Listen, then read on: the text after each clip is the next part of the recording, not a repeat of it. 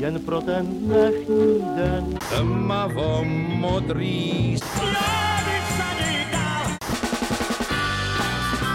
Matildo, počkej chviličku. Láska je jako večernice. Vítejte u Suprafon podcastu. S Radkem Bangou si povídáme nad jeho novou deskou a novou knížkou, ve kterých vlastně schrnuje svůj dosavadní život. Ač je to umělec velmi mladý, tak ten život je velmi pestrý.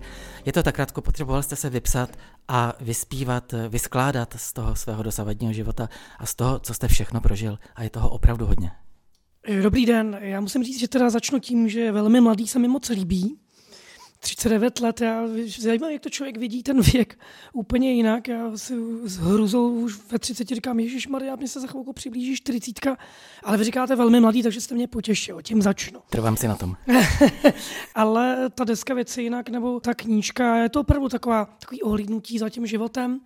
Myslím si, že v těch 39 letech uh, už jsem ušel doufám, nebo jsem přesvědčený o tom, že takový kus cesty, že se konečně můžu ohlédnout za tím životem a zrekapitulovat ho vlastně i, v té knize, co se týče toho, co jsem prožil doma, i potom i jako, co se týče kariéry, ale ta deska je takové zase umělecké stvárnění, ale nejenom to, co jsem prožil, prostě je to taky splněný sen, protože já jsem opravdu chtěl strašně dlouho tuhle tu desku natočit a přiznám se, že velmi dlouho jsem teda neměl uh, vlastně odvahu. Jo.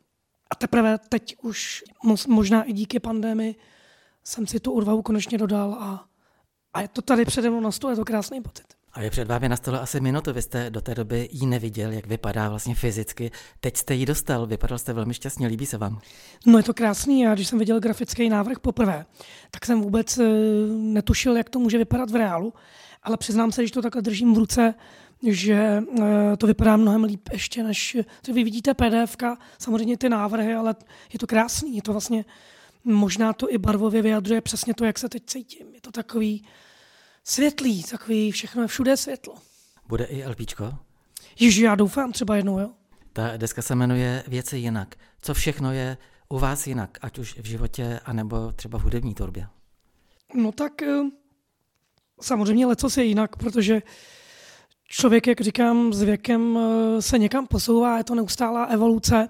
Já vždycky říkám, že kdybych třeba ve 39 dělal ten hip-hop, který jsem dělal ve 22, tak by asi něco bylo špatně. Prostě člověk, jak jde s životem, tak mění taky názor, názory na ten život. Takže je tam jinak úplně všechno, skoro. Především na tom albu, jednak je to pop, což si myslím, že hodně lidí asi nebude čekat protože mě znají nebo spojují se mě spíš s repem nebo Gypsy.cz s tím naším romano hip zvukem, ale tohle je opravdu popina. Byť to tam má nějaké samozřejmě vlivy, které já prostě nějak přiznávám, vůbec se jim nebráním jako rhythm and blues, soul, jsem tím odvedněný, ale je to prostě víceméně prostě klasická popina. Takže tam všechno jinak, zpívám, není tam ani kousek repu. A jednak eh, taky si myslím, že možná poprvé v životě ty věci říkám přímo a, a neschovávám se za pseudonymy nebo za nějaký abstrakce. Prostě ty texty jdou přímo k věci. O třeba dolů padá, je asi úplně každému jasný, že tam zpívám o mojí mamince. No. Hm. Vy jste hodně upřímný na té desce, konec konců i v té knížce. Ta knížka s tou deskou se v zásadě prolínají a obě dvě ty věci mají z název, který hodně napovídá. Ta knížka Neposílej to dál, co všechno nechcete posílat dál ale to ne je závorce, takže co všechno chcete posílat dál?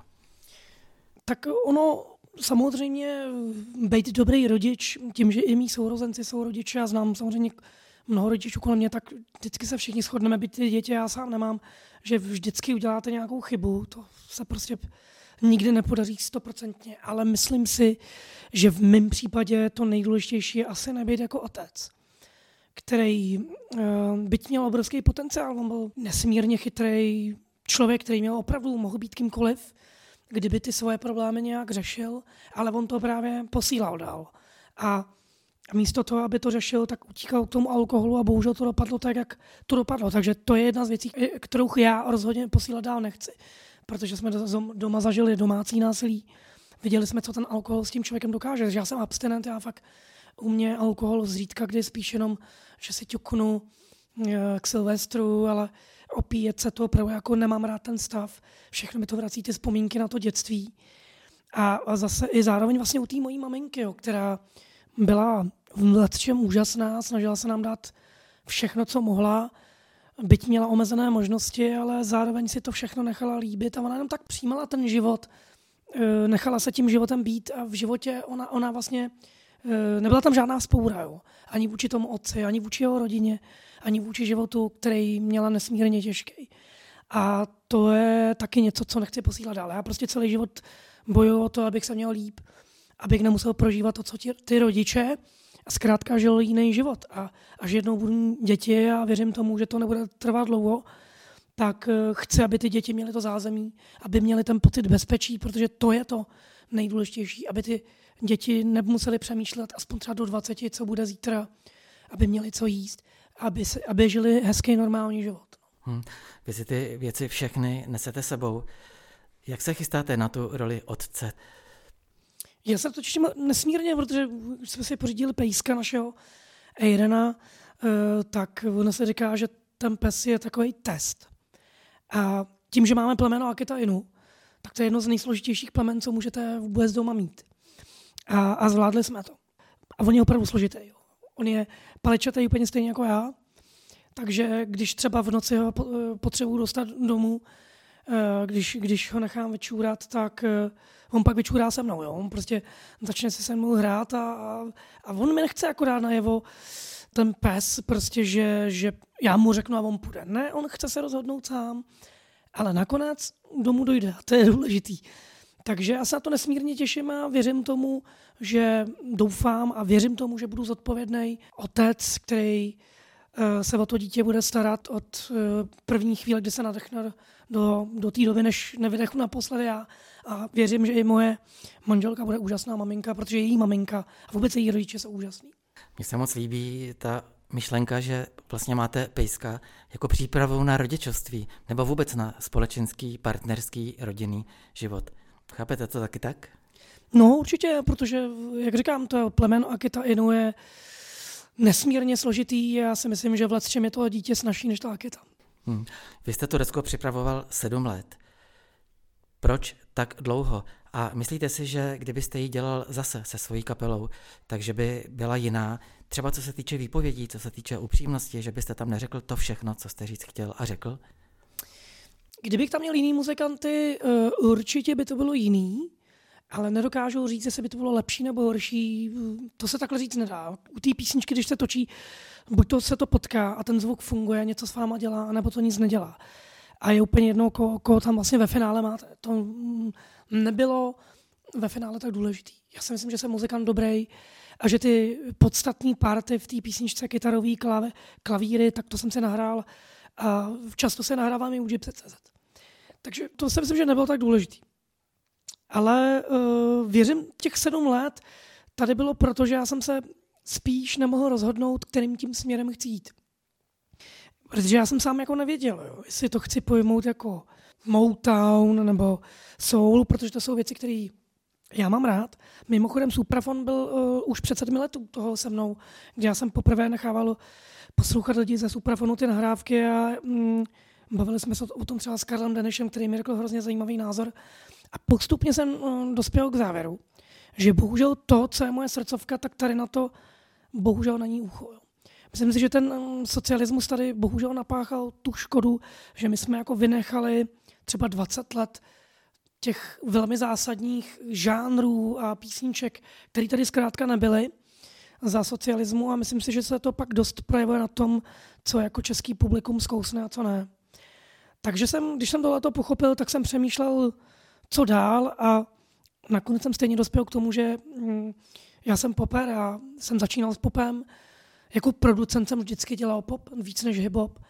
A takže jsem nakonec po sedmi letech dospěl k závěru, že to je ten zvuk, který já chci dělat. Ale myslím si, že stejně je to můj vlastní zvuk. Prostě snažil jsem se, aby to bylo originální. Něčím, aby to bylo moje, aby ten můj rukopis, abych prostě zkrátka nezněl jako všichni ostatní. Takže stejně ten rukopis já tam mám a je možná v finále taky jedno, co budu dělat, jestli je to pop nebo soul nebo nebo Gypsy.cz, vždycky tam ten můj nějaký cit asi bude znát. Já mám pocit, že vlastně jak třeba Rhythm and Blues nebo právě ten soul, vlastně v té vaší desce, v té muzice, které vy říkáte pop, že jsou tam přiznané, že to úplně čistý pop asi není takový ten líbivý pop, jak asi si, když se řekne pop, to většina lidí představí.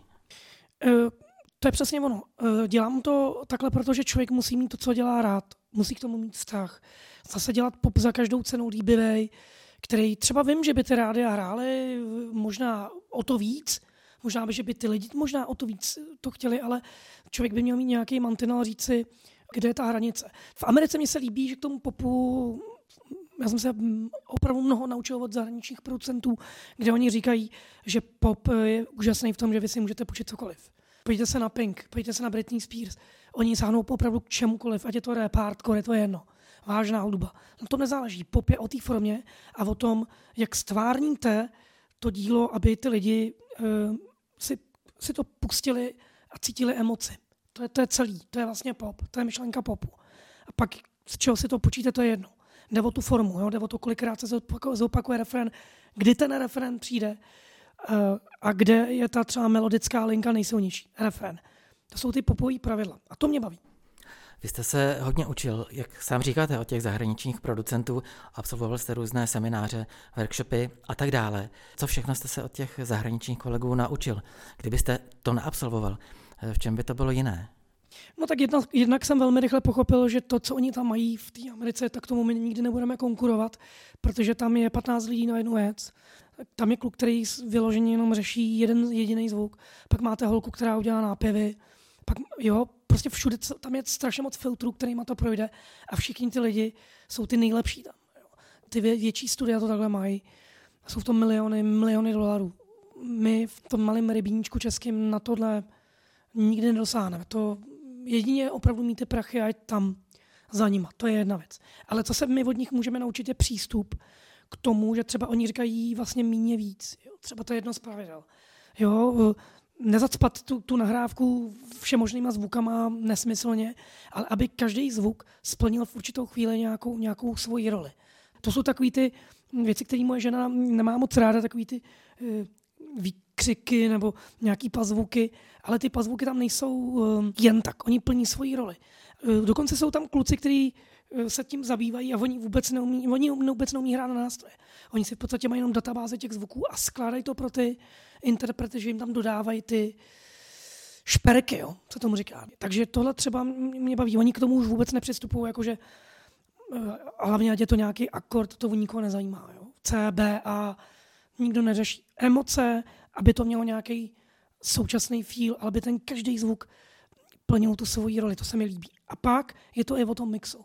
A to bylo to nejdůležitější, že mě naučili míchat tu věc. Míchat tak, aby to znělo aspoň třeba z 80%, tak jak to zní u nich. Pochopitelně oni mají ty obří studia, který my tady nemáme a mít asi ještě dlouho nebudeme. Ale dá se to. Dá se aspoň těch 80% a už to zní podle mě skvěle. Mně se ten zvuk hrozně líbí. Jak moc je velký vliv elektroniky na tom vašem novém albu? Různé ty samply a takové ty technické vymoženosti, ne tedy přímo akustické věci, ale ten elektronický vklad, jak je veliký? Obrovský, protože spoustu zvuků si vyrobím sám, to jsem se taky naučil od nich, jo, že to není jenom, že hledat nějakou banku, a, aby tam něco prostě, já říkám, prdělo, takový ty synťáky, já si je v drtivé většině vyrobím sám, protože vím, jak mají znít a oni se taky vyrábí sami. Takže tak. Ale zase ještě řeknu k tomuhle, možná dokončím zajímavou věc, že zase se mi nelíbí, že hodně českých interpretů se snaží i, i vokálem tak znít. To už nejde. Protože čeština má svoje pravidla a já vždycky říkám, vy tu češtinu neoblbnete. Jo? Takže furt to frázování, eh, já vím, že třeba některý lidi to tady takhle dělají, vím, že to projde, přesto si to těch posluchačů, ale třeba já se snažím dodržovat tu češtinu a ten český zpěv tak, jak má být, protože věřím, že ty pravidla se mají dodržovat, to už se nenaučíte v Americe. Hm. Když mluvíte o té češtině, co pro vás bylo složitější? Psát texty k těm písním, anebo napsat tu knihu? Ježiš, no, to je těžká otázka. No, kniha je strašně těžká. To si lidi nedokážou představit, co to je. Já jsem napsal čtyři kapitoly a říkal jsem si, sakra, co teď? Jako, to je strašně moc slov Ale zase tam máte výhodu, že nemusíte přemýšlet, eh, ještě možná to je taky zajímavý na tato otázka, vrátím se k tomu popu, to s tím souvisí. Pop je o tom, že řeknete jednoduše, srozumitelně eh, tomu posluchači něco, co je vlastně složitý. Jo? Takže nepošli to dál je prostě slogan, ale stačí tři slova, který, který možná budu mluvit za celou kapitolu. Jo, nebo klidně za deset kapitol. To se mi na tom mimochodem hrozně líbí. Takže složi, možná můžu říct, že složitější je ten slogan, ta, ta písnička. Že to máte tři minuty a vy to tam musíte dostat tak, aby, se ten, aby to ten posluchač někdy ty složitější myšlenky pochopil. Je to těžké. No. Asi jste se cítil při tvorbě téhle desky svobodněji než při tvorbě desky s kapelou. Vy sám říkáte, že romský folklor má své limity, ke kterým už jste se přiblížil a vlastně dál to nejde, ale u téhle desky vlastně jste byl úplně svobodný, mohl jste si dělat, co jste chtěl. A to je zase ten pop, ke kterému vy se pořád vracíte jako ke své metě. No rozhodně, ono bohužel eh, z Gypsy.cz, to už jsem to věděl, že jsme točili Romano Hebob, že tohle bude průšvih v tom, že prostě tam je jasný mantinel, jasný limit a i ty posluchači to od vás pak budou čekat. Jo? My jsme byli prostě nadsázka, velmi často recese úplně za čarou, legrace spojená s tou romskou hudbou, jo? s tím romským zvukem. To je uh, strašně málo prostoru. To jste opravdu ve velmi úzký chodbičce, kde vy nemůžete roztáhnout ty křídla a to v popu nebo na té desce věci, jinak tam můžete cokoliv. Jo, já tady přesně budu říkat písničky, jako Sněhová vločka je vlastně opravdu, to je rhythm and blues. Vůbec to nevadí, protože, jo, ale zase máte třeba tady na začátku věci jinak, kde je fakt třeba roková kytara uprostřed a je tam tvrdý synťák popovej dnešní a zase máte dolů padá, který spadá do blues. Uh, stejně jako nikdy to nevzdám, ale poluční dítě je taneční. Jo. V popu to nevadí. V popu můžete se roztáhnout kamkoliv a, a, a projde vám to. U Gypsy se vám to neprojde. Ale přesto všechno, co říkáte, ta deska má jasnou hudební linku a vlastně ty písničky drží pohromadě. To asi taky nebylo úplně jednoduché udělat tu desku, aby měla vlastně ten obal, který by ty jedna na druhou písničky slyšeli nebo navazovali, nevybočovala by jedna. Tomu odpovím toto. Možná tomu nebudete věřit, ale tahle ta deska eh, vznikla ze 120 nahrávek, jo, zhruba ještě víc. Já jsem to ani nedopočítal, protože některé ani nepovažuji za nahrávky, to byly pokusy, které jsem za minutu zabil. Eh, strašných písniček a experimentů právě toho, aby to nepřekročilo tu hranici popu. Jo? Protože nikdy, když to přeženete a skočíte do toho, já nevím, třeba tanečního, a já říkám, nesmí to být už moc tucka to, to je nesmírně těžký uhlídat. A je to pro vás, chtěl jsem se právě zeptat, odpovídáte už současně, je to pro vás těžké nepřekročit tu hranici a dostat se někam úplně jinam? Jak to zrovna v tu chvíli cítíte? Víte, co třeba eh, nahrávka věci jinak eh, má sedm verzí. Jo.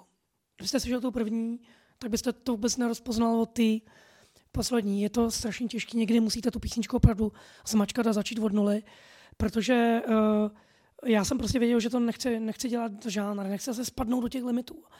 U Gypsy se mě to trápilo hrozně, tohleto. Já jsem nechtěl mít tu úzkou chodbičku a, a sotva dýchat. Proto jsem třeba některé ty nahrávky, které není o tom, že by byly špatný, ale třeba vím, že třeba bez Big Bandu by to nemělo smysl. Takže jsem je prostě na tu desku nedal a zrušil jsem je. Hmm. Vy užijete někdy ty nahrávky, které jste nepoužil na tu desku? To se může určitě stát, to nikdo neví, co bude dál. Já jsem tu desku vystřelil věci jinak a, a sám budu čekat, co to přinese. Jo. Já nevím, protože pro mě je to úplně něco nového, co já jsem v životě neudělal. Prostě najednou dělám popovou desku, popový zvuk, uvidíme uh, taky, co na to publikum. Jo, já věřím tomu, zatím, co máme odezvu nám, nepošli to dál, a to ještě dneska není ani venku, v tuhle chvíli, kdy děláme ten, ten rozhovor. Uh, a máme skvělý odezvy, máme úplně úžasný komentáře na YouTube, na Instagramu, všude poslouchá se to, funguje to, máme to v parádě v rádiu, takže to jsou věci, které jsme velmi dlouho nezažili, takže já věřím, že to projde. Zatím nám to prochází a mám z toho obrovskou radost. Byla pro vás práce na té desce a na té knížce i tak trošku terapii, nebo už eh, ti démoni, které v sobě máte, jsou někde hodně daleko a spíš na ně jenom vzpomínáte v zásadě v klidu? Uh, tak vzpomínky nesmažete, to tam bude vždycky. Uh, já si myslím, že to nejdůležitější jsem překonal. Uh, já jsem taky sám měl nějaký problémy, o kterých píšu i v knize, taky jsem je překonal. I jsem sebral třeba vodu a šel jsem na psychiatry s tím a řešili jsme poruchy spánku, který jsem měl díky tomu, díky dětství. Překonal jsem to taky. Takže myslím si, že já, já mám šťastný život, já mám krásný život, nemůžu si stěžovat. Pochopitelně třeba přiznám se, že s tatínkem to máme velmi těžký. Jo. Byť se na ní nezlobím a chápu, proč došel tam, kam došel, jak by to možná popsal pan Dušek, ten měl výbornou větu, to není zlo, to je neštěstí. Jo. A dokud samozřejmě tady bude ten tatínek, který už má pokročilou demenci, tak to asi ještě chvilku bude trvat, než, než to pomine úplně. Jo. Ale myslím si, že já sám za sebe jsem vyrovnaný, sám za sebou to je nejdůležitější. Že umím jako žít hezký normální život a jsem připravený taky to štěstí předávat dál. Třeba proto děláme ty přednášky eh, už desátým rokem eh, po školách. To se ne, když chceš, tak to dokážeš, kde mluvím je o tom životě. Protože jsem se s tím vyrovnal a myslím si, že je možná mojí povinností o tom veřejně mluvit a říct těm lidem, nejste sami, vy to taky můžete překonat. Máte pocit, že člověk musí být eh, nejdřív spokojen sám se sebou, aby mohl předávat negativní zkušenosti dál. Vy podle všeho jste si zařídil velmi hezký život, jste spokojený, máte hezké partnerství, pořídil jste si úžasné bydlení podle svých představ a teď předáváte ty své negativní zkušenosti z minula dál. Myslíte si, že by to mohl dělat i člověk, který by nebyl srovnaný takhle sám se sebou, jak vy říkáte o sobě, že jste? No já musím říct, že uh, říkám ženě větu, já jsem vlastně hrozně vděčný za to, že uh, jsem měl ty rodiče, jaký jsem měl, protože uh, někdy z té bolesti vzniknou ty krásné věci. Jo. A o té desce věce jinak často říkám, že to je bolest, která se uh, přeměnila v radost. A myslím si, že to je jako výstěžný, protože um, táta byl jakýkoliv, tak třeba splnil tu svoji roli. Byť tam nechal strašně moc špatných věcí, který, který na nás nechali následky jako na dětech, ale třeba mě uh, se známil s tou rokovou hudbou. On poslouchal výhradně jenom hard, hard rock, občas Karla Gota a takovéhle věci, ale ale u nás byly hlavně Led Zeppelin, Pink Floyd, Beatles. On neposlouchal romskou hudbu, ani nevíte, jak zásadní tohle bylo. Jak se díky tomu tak obrovsky liším od, od jiných Romů. Protože na to mám cit. A ten cit mám jenom díky tátovi. Uh, máma nám dala, i přesto, že udělala milion chyb, strašně důležitou věc a to je řád. A teď zpětně si říkám, co bych já tím říkala, abych neměl co říct. Že jsem se měl pěkně, že jsem prožil hezký život, že jsem si udělal hezký vzdělání, já si myslím, že prostě ten příběh je důležitý mít a já mám vlastně ve finále to štěstí, že ho mám. A proto ho rád vyprávím, protože jednak je důležitý eh, dávat tu naději, ale jednak, kdyby jsem to nezažil, nemám co říct. Vy jste zmínil Karla Gota. Říkáte, že jste mu dodnes vděčný za profesionální zkušenost, když jste s ním měl šňůru. Je to tak, že možná by ta deska vypadala úplně jinak, nebýt té vaší zkušenosti, nebo by třeba nebyla vůbec? Rozhodně ano. Byl to mimochodem jako Karel, který mi uh, ukázal ten svět toho velkého pódia a když jsem jako řekl, že bych třeba to chtěl jednou taky, uh, tak jsem si nejenom uvědomil, že stojím na tom obrovském pódiu v Outuraně vedle samotného Karla Gota a říkal jsem si, kdybych neuměl zpívat, tak tam přece ani nestojím. On by se mě vedle sebe určitě nevzal. A to mi dodalo strašný sebevědomí. A vlastně za to může Karel že jsem si řekl, tohle chci jednou, tak já musím jednoho dne být jako Radek Banga. Musím přijít jako s nějakou solovou věcí. Prostě, kdyby k té tour nedošlo, asi by ta deska neexistovala. Co je pro vás víc? Stát na pódiu v Outu aréně vedle Karla Gota, anebo vystupovat s kapelou na Glastonberském festivalu, což je podle mého názoru taky meta všech muzikantů? Je to obrovská meta, Glastonbury rozhodně, ale víte, já jsem Karla Gota znal už od malička. Prostě představte si, že vám je pět let a vidíte Karla Gota nedosažitelný sen. To je člověk, který si myslíte, že to je bůh z Olympu. Vy ho nepotkáte, vy jste úplně na opačných uh, březích, protože on je ten Karel Gota, vy jste prostě jenom nějaký Ňuma ze Žižkova, který se narodil do takové rodiny. A najednou uběhne tolik let a vy stojíte s tím člověkem na tom pódiu a on navíc zpívá vaší písničku, pro mě tohle bylo nejvíc. Prostě byla to obrovská čest. No. A jaké mimochodem tedy to bylo v Glastonbury? Těžký. těžký, protože naproti nám hrál v tu chvíli Fatboy Slim. To byla těžká konkurence. Takže my jsme museli vybojovat nějaký publikum. Něco jsme tam vybojovali. Ale to bahno a všechno, my jsme byli tak strašně unavený, dneska už to můžu zpětně říct, my jsme byli tak strašně unavený, tam bylo hrozný počasí, ty angláni ty to tam zvládali samozřejmě, no my vůbec, my jsme to prostě kluci indický vůbec nezvládali tohleto počasí. E, náš akordionista tam měl horečku asi tři dny, bylo to strašný.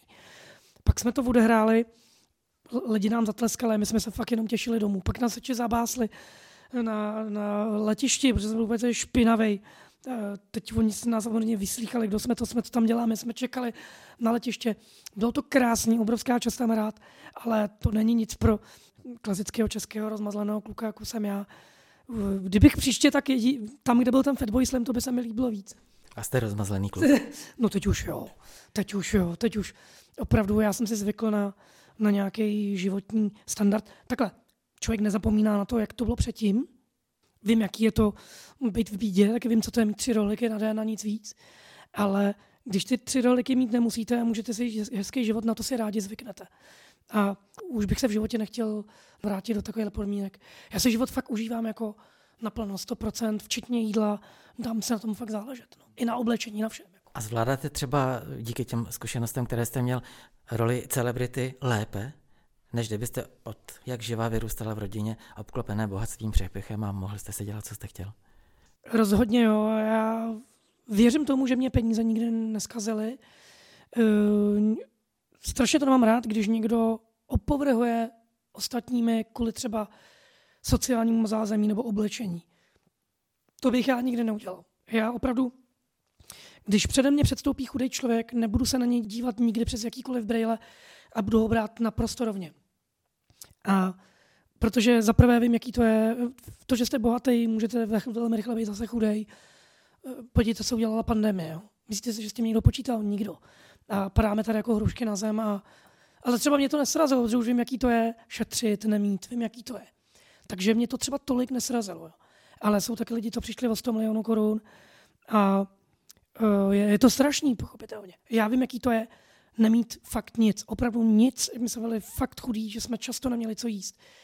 Takže když přede mě postaví, se postaví člověk, který je z této roviny, vůbec jim nebudou opovrovat ty peníze, nikdy mě neskazí, ať budu mít jakýkoliv drahý auto, ať budu mít jakýkoliv velký dům, prostě vždycky se budu pamatovat na, tu, na to, jaký to je být chudej.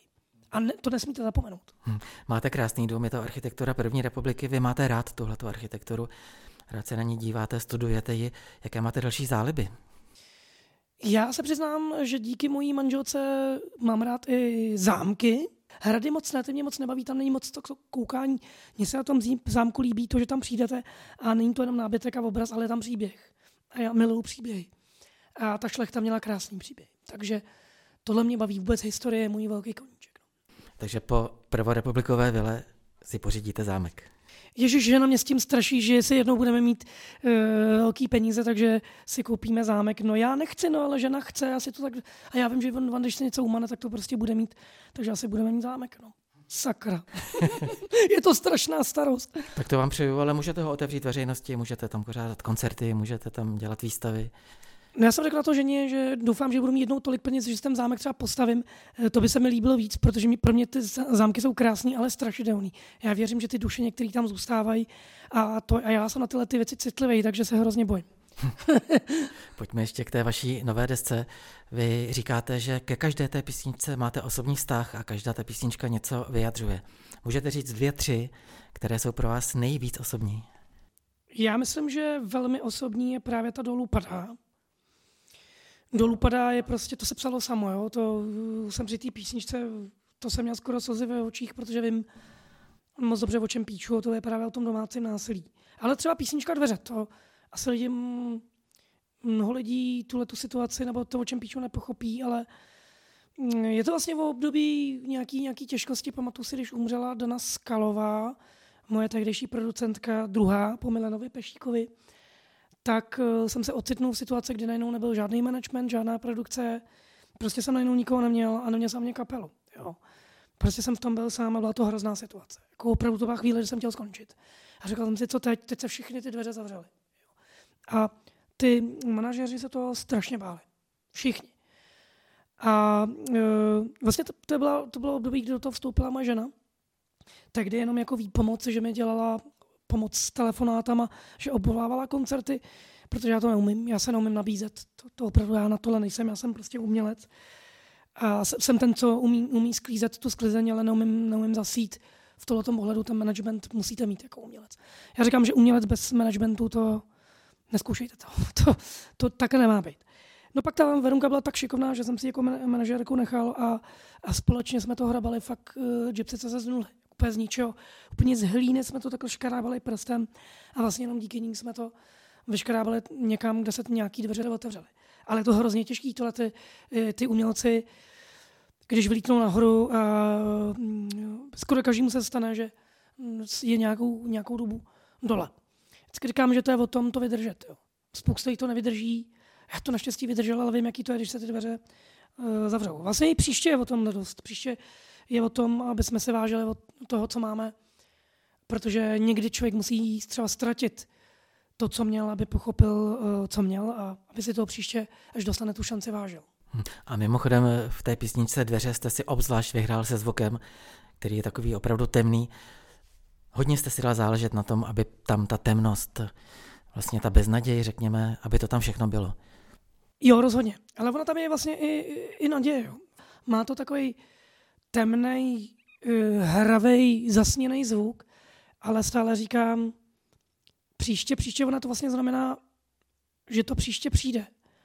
Vždycky to příště je jako, já si myslím, že každý člověk eh, si zaslouží další šanci a myslím si, že drtivá většina z nás ji dostane. Otázka je, jestli to pochopíme. Někdy je ta šance úplně někde jinde, než jsme původně zamýšleli.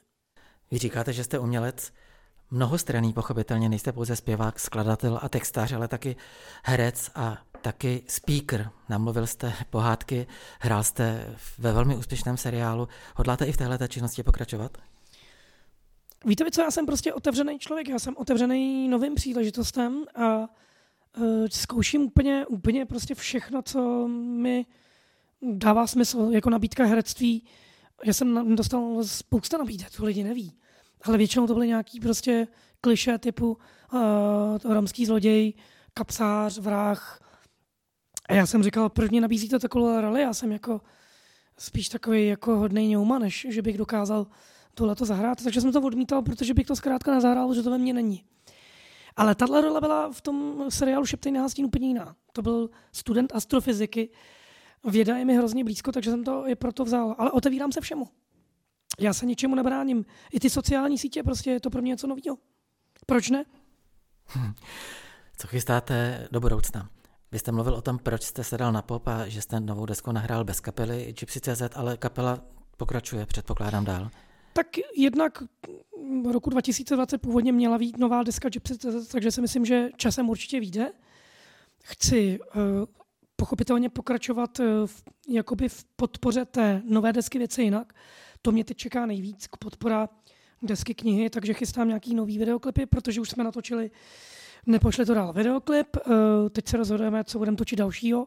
Chtěl bych natočit hodně klipů, protože mám svůj vlastní produkční tým, ve kterém ty klipy děláme, takže jsme svobodní i v tomhle, což je skvělý, mimo to, že mám vlastní studio, že máme vlastní produkci. A sestavit kapelu, to teď bude nejtěžší, protože já jsem první nahrál nahrávku a teď k tomu budu hledat vhodný muzikanty. Ale Gypsy.cz eh, bude fungovat dál, jako to není potřeba eh, vůbec jako nějak ukončovat, nebo to naopak se ty nůžky teď konečně můžou pořádně rozevřít. A myslím si, že z Gypsy.cz můžeme mnohem hlouběji dělat právě world music a, a nepokoušet se už o nic jiného, protože teď se to hezky oddělí a vím, že tohle asi ta věc jinak má větší potenciál tady v Česku a na Slovensku a věřím, že Gypsy.cz jsem o tom stále přesvědčený má stále obrovský potenciál venku, protože tam jsme dosáhli obrovských úspěchů. Hm. A když říkáte, že sestavujete kapelu k turné, k té desce, do jaké míry budete nechávat těm svým muzikantům volnou ruku a do jaké míry po nich budete chtít, aby se co nejvíc přiblížili zvuku, který zní z toho CDčka? Ano, to bude ten obrovský rozdíl uh, mezi Gypsy.cz a mezi tímhle, protože tady já se chci právě pohlídat, aby ten záměr třeba rytmický opravdu ty muzikanti dodržovali. Jo. Já prostě věřím, že jako muzikant, jako určitě nejsem tak dobrý instrumentalista jako autor a producent. A chci, aby ty lidi, když budou hrát moji písničku, aby ji nahráli přesně tak, jak tam je, protože si myslím, že to funguje a to je důležité. Já svýmu zvuku věřím, protože funguje. Tady v, tý, v Gypsy.cz je jediná výjimka Tomáš Baroš, což je jeden z nejlepších basistů možná na světě, ale minimálně v Evropě. A u toho vím, že když mi nabídne nějakou jinou variantu, třeba basy, tak si to poslechnu, protože velmi často mi nabídl a byla lepší. Jo, takže, ale u něj věřím, že to je takový profesionál, že ať tam ten kluk zahraje cokoliv, bude to skvělý. Ostatně proto se vybírají americký jazzmeni, skoro všichni, co sem přijedou. On je prostě špička. Hmm. A asi budete pokračovat i ve svých sociálních aktivitách. Když chceš, tak to dokážeš. Budete dál jezdit po besedách a říkat eh, lidem o svém životě. Určitě ano. Eh, přiznám se, že chystám i v podstatě tak, jakési představení pro dospělé. Chci v té motivaci pokračovat, dokud mě to neunaví. Jo, protože třeba dělám to 10 let, ty prevence, ono to je velmi únavný, protože vy tam dáte strašní energie a pak ty děti, když se anonymně, když vám anonymně píšou ty jejich příběhy, mě to zasáhne strašně. Je to pro mě emočně těžký. Zatím to zvládám. Zatím to zvládám. Otázkou, jak dlouho. No. Přeju vám, Radku, abyste to zvládal hodně dlouho. Přeju hodně energie, hodně dalších eh, úspěchů uměleckých nápadů, nové desky, koncerty, nové knížky, filmy, seriály. Buďte hodně zdrav a moc děkujeme za rozhovor. Já taky moc děkuji, že jste u těch filmů, tak hudba pro film, to jsem zapomněl zmínit, tak to by mě lákalo hodně. Mějte se krásně. Tak ať se vám to vydaří. Naschledanou.